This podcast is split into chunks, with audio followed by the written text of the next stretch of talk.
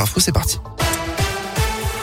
Et Noël, qui est la fête de famille par excellence, Bastien, certains sont tout de même obligés Oui. de travailler ce jour-là, comme nous, par exemple, avec grand plaisir, Eh dans oui. le secteur de l'hôtellerie, restauration également, dans les transports, les forces de l'ordre et dans certains commerces alimentaires.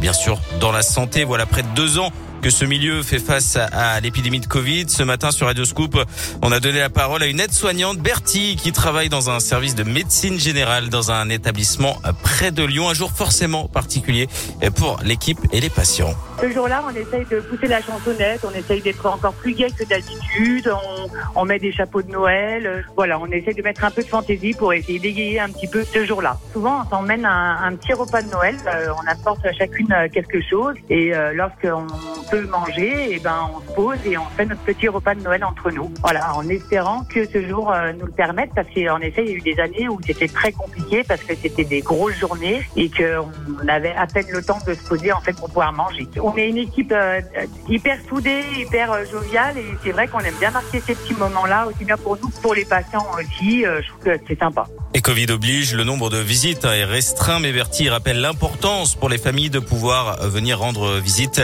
ce jour-là. Un Noël marqué donc par cette pandémie de Covid-19, 94 000 nouveaux cas détectés hier en France, un nouveau record sur une journée.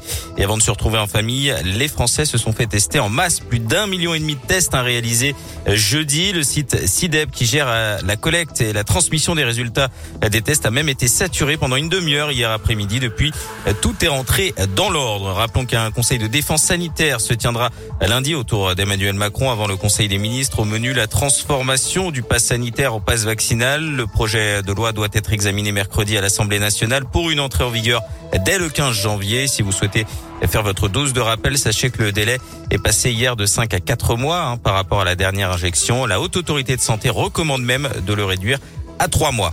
Dans la région, une soirée d'anniversaire pourrait être à l'origine d'un important cluster dans le Rhône. Elle s'est déroulée samedi dernier dans la salle des fêtes de Saint-Marcel-l'Éclairé à l'ouest de Lyon.